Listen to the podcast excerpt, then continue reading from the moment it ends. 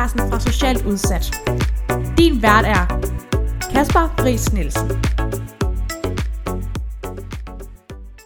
Goddag og velkommen til dagens episode af Fra Socialt Udsat. Mit navn det er Kasper Friis Nielsen, og i dag der vil jeg snakke lidt om mit voksenliv.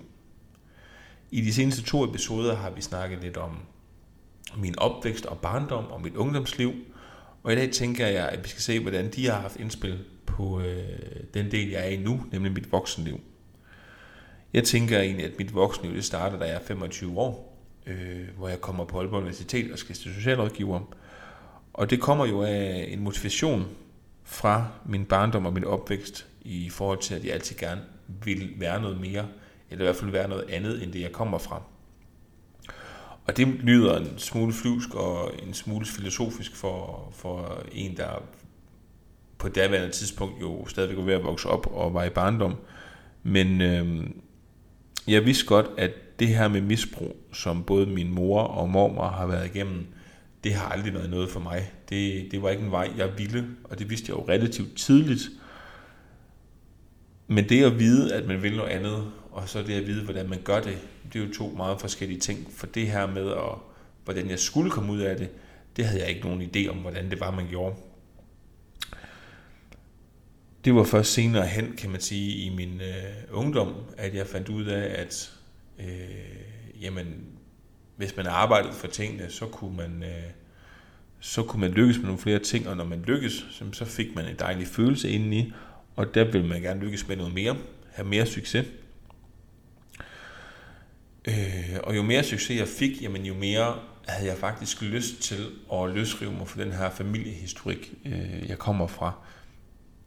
Jeg havde mindre og mindre lyst til at blive en del af misbruget, mindre og mindre lyst til at blive en del af det sociale system, og ville egentlig gerne være noget for mig selv, øh, og derved kunne blive noget for nogen øh, på sigt.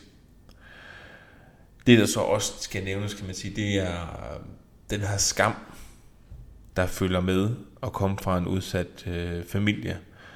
Jeg igennem både min opvækst og, og min ungdom har skammet mig rigtig, rigtig meget over øh, min mor og hendes misbrug og den dagligdag, hun har budt mig og budt sig selv for den sags skyld.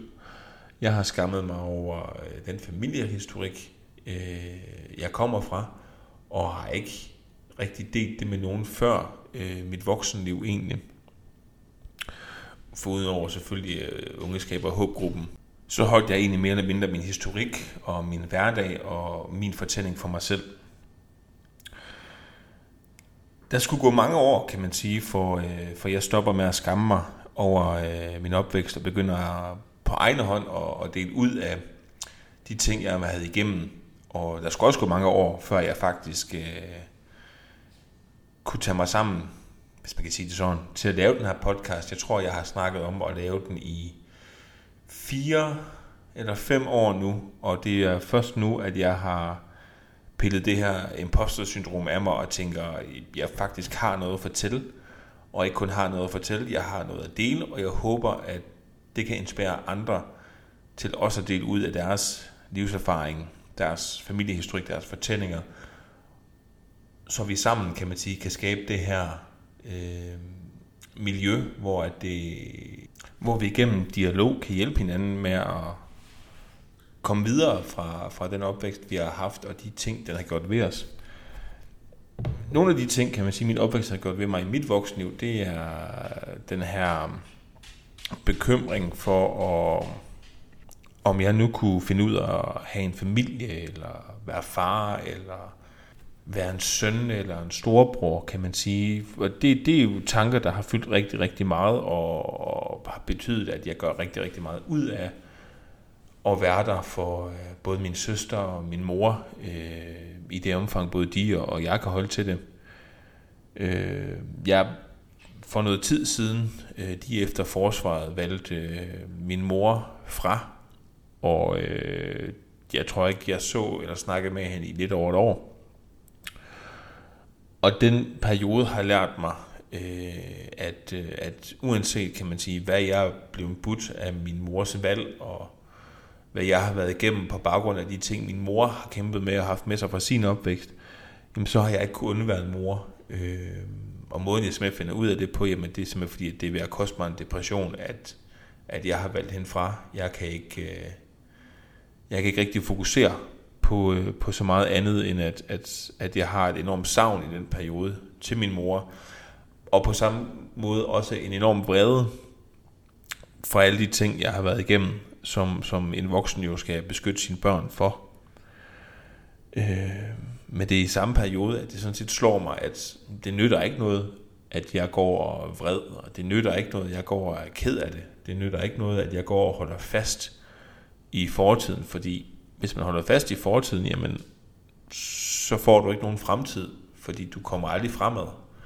Så øh, jeg, jeg valgte simpelthen at sige, nok er nok, øh, jeg gider ikke at være ked af det mere.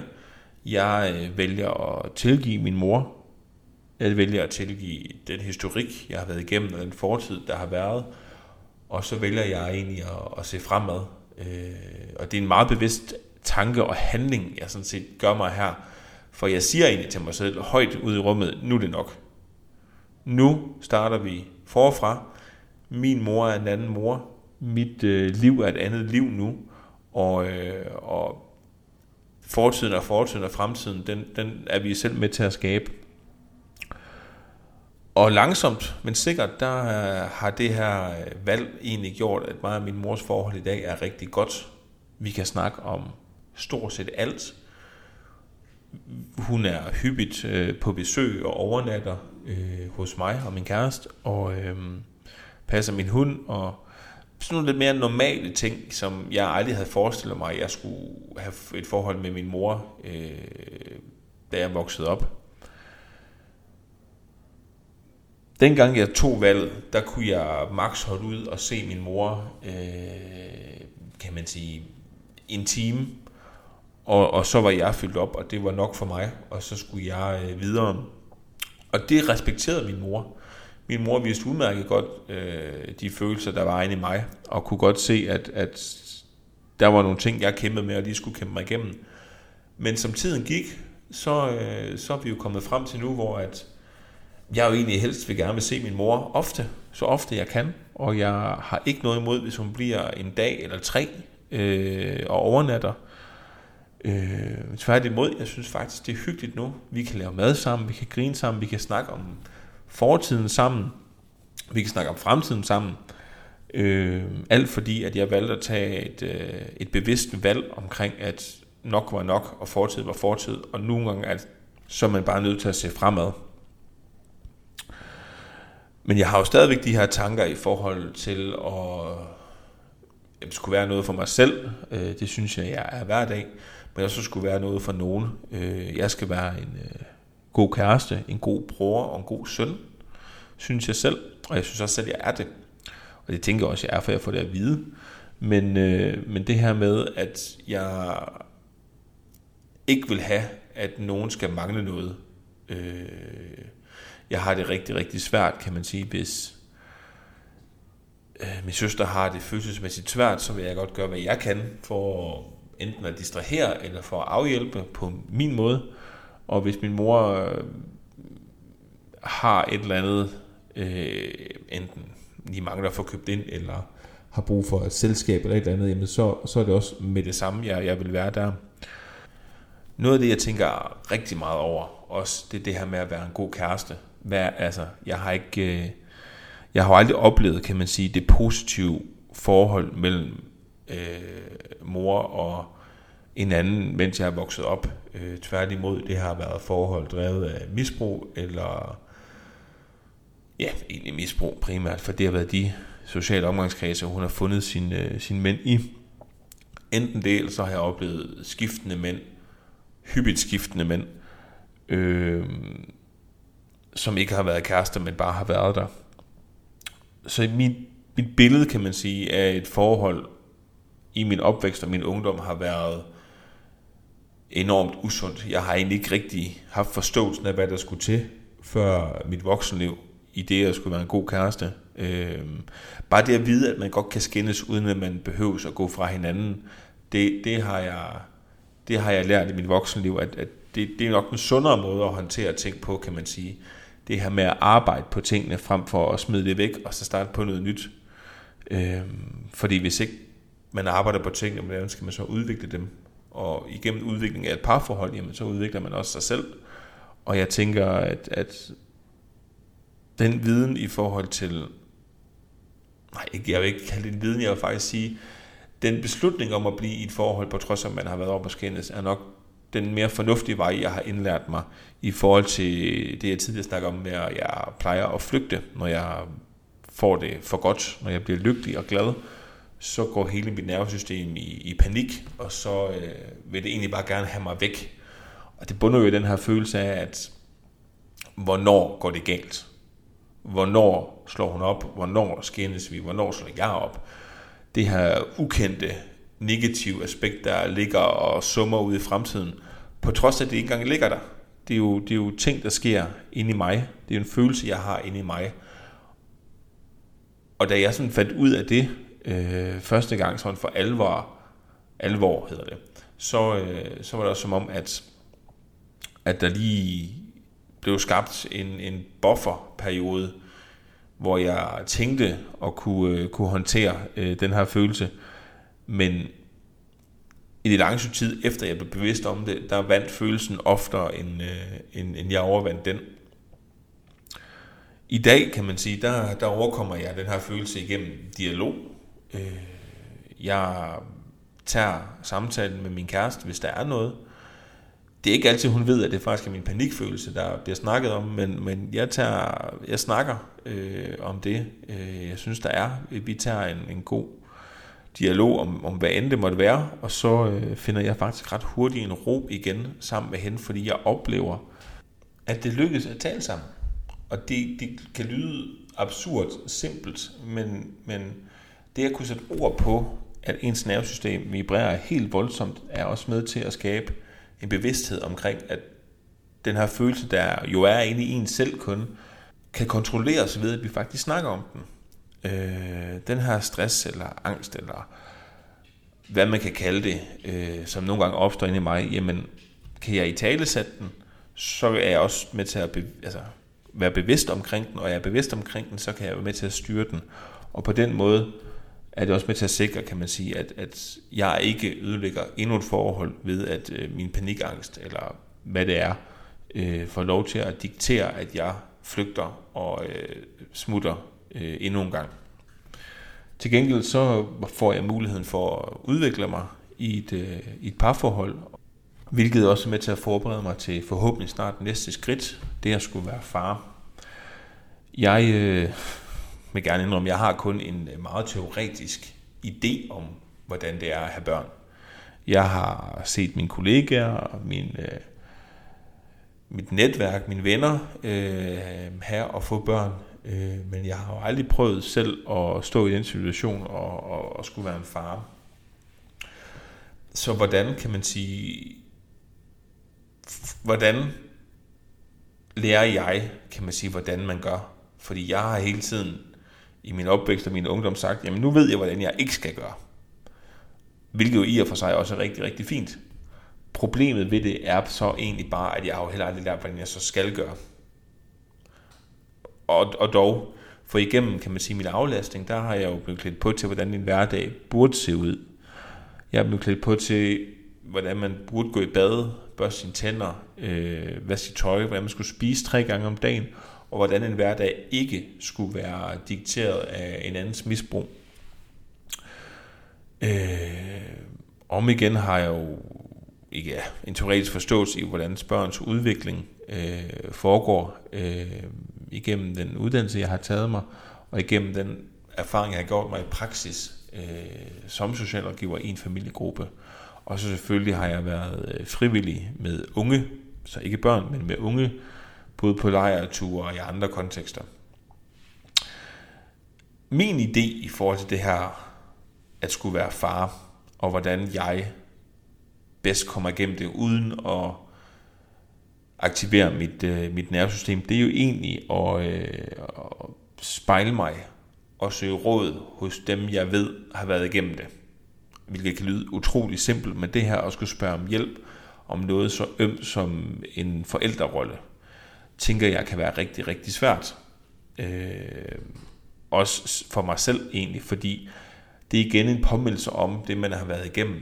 Igen den her øh, hammer oven i hovedet på sig selv, at du er ikke god nok, du ved ikke, hvordan du skal gøre, og du har ikke nogen forståelse for det her. Men der er det så vigtigt at have den her bevidsthed om, at jamen, nej, jeg ved ikke, hvordan jeg gør. Jeg ved ikke, hvad jeg skal. Øh, praksis, jeg har teoretisk ting. Øh, men ved at række ud til det her netværk, og ved at række ud til de her folk, jeg ved, mere eller mindre har styr på det, man kan jo aldrig være perfekt som forældre, men tæt på, så åbner jeg jo igen for det her læring og udvikling i mig selv, øh, for at blive en forælder, som, som gør det, en forælder skal, og ikke gentager den historik, jeg kommer fra. Og det er jo igen gennem det her dialog, og snakke om tingene, og undersøge tingene, og have mod på at minde sig selv om, hvad man kommer fra, på trods af, at man gør det for at se fremad. Øh, for at kaste sig selv frem, så er vi vist også nødt til at, at se tilbage og, og være ærlige for os selv og sige, hvad har jeg reelt af mangler? Hvad har jeg ikke fået med mig, som man burde få med sig fra starten af? Og der har jeg måttet indse igennem hele mit liv, at der har været rigtig, rigtig mange ting, jeg ikke har fået med mig. Og der er sikkert flere ting endnu, jeg ikke er bevidst om, men jeg også har en idé om, at jeg nok skal få kontrol over på den ene eller den anden måde. Enten ved at række ud til netværket, øh,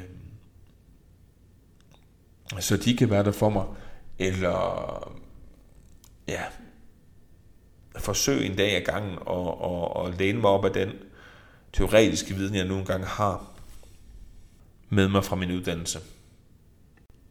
Og så vil jeg her afslutningsvis snakke om, kan man sige, nogle af de lidt mere ekstreme valg, jeg kan man sige, har taget mig igennem min opvækst. Øh, et af dem er, at jeg eksempelvis øh, aldrig har smagt alkohol.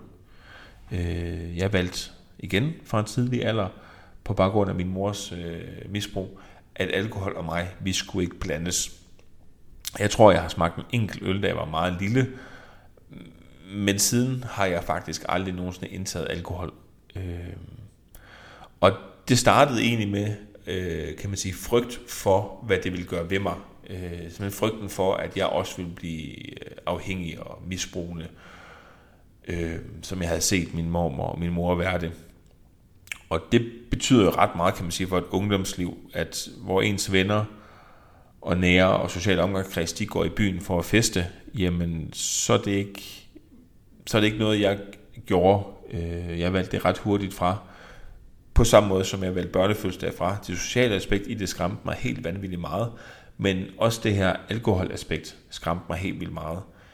I mit ungdomsliv kunne jeg faktisk ikke være sammen med en kæreste, der drak, fordi panikken gik med det samme op i mig. Øh, jeg ved ikke, om jeg blev retraumatiseret af at, at se dem drikke alkohol, og når folk drikker alkohol, jamen så ændrer det deres person, og den her ændring i personen fra den, de plejer at være, til det, de er, når de er fulde, havde jeg helt enormt svært ved at takle. Jeg kunne faktisk slet ikke øh, håndtere det på en konstruktiv måde, så det endte jo med, at jeg, som jeg plejede, øh, stak af. Med tiden, så lærte jeg at håndtere, kan man sige, den her frygt for alkohol, og, øh, og øh, det gik mere over til at være et princip, øh, at jeg ikke øh, deltager i den her alkoholkultur, vi har i Danmark, som jeg også personligt synes er helt voldsom. Øh, jeg øh, drikker stadig ikke alkohol, og øh, gør det nu af, ja, som jeg sagde, princip af, at det er ikke en kultur, jeg vil være en del af. Det er ikke noget, øh, jeg tænker er for mig. I dag kan jeg godt stadigvæk have en lille smule svært ved, øh, ved fulde mennesker, men det kommer meget ind på, hvordan de bliver fulde. Jeg plejer at sige, at, at fulde mennesker har to personligheder, øh, når de er beruset. Enten så er de helt rolige og behagelige at være sammen med, eller så bliver de sådan meget arrogante og se mig og laver trutmund og sådan ting, og den persona kan jeg ikke håndtere. Jeg synes, den bliver for meget. Allerhelst vil jeg jo egentlig bare gerne være sammen med folk, der er ædru, men jeg ved også godt, at det land, vi lever i, og den kultur, vi har med alkohol i dag, der er det fuldstændig umuligt at have en kom sammen uden alkohol. Øh, men det er jo stadig et ønske, jeg kan have. Og som altid, hvis du har øh, nogle spørgsmål, eller hvis du har en undren, eller et emne, du gerne vil have, jeg dykker ned i, i forhold til min fortælling, eller din egen fortælling, eller bare noget, du er nysgerrig på, i forhold til den måde, jeg har været udsat på, så må du rigtig gerne skrive ind på min Facebook-side, eller min Instagram-side fra Socialt Udsat, og så vil jeg prøve at få det ind i en episode fremadrettet. Hvis du selv har lyst til at være gæst, så må du rigtig gerne også gerne skrive ind til øh, min Instagram eller Facebook side fra Socialt Udsat, så vi kan finde ud af, hvordan vi får det op at køre. Og så vil jeg egentlig bare her til afslutningsvis øh, fortælle, at øh, jeg ved godt, at det nogle gange kan fremstå lidt rodet i de her øh, podcast-afsnit. Øh, men der er jo nu engang kun en måde at lære det på, og det er ved at gøre det. Øh, så jeg håber, at øh, du har tålmodighed, og du vil give feedback igen øh, på, på Instagram eller Facebook fra Socialt Udsat, så jeg hele tiden kan forbedre mig og forbedre podcasten, så det kan være mere relevant, og vi kan komme ind og, øh, og tale om de ting, øh, du er nysgerrig på som lytter. Og så vil jeg bare sige mange tak, og vi høres ved.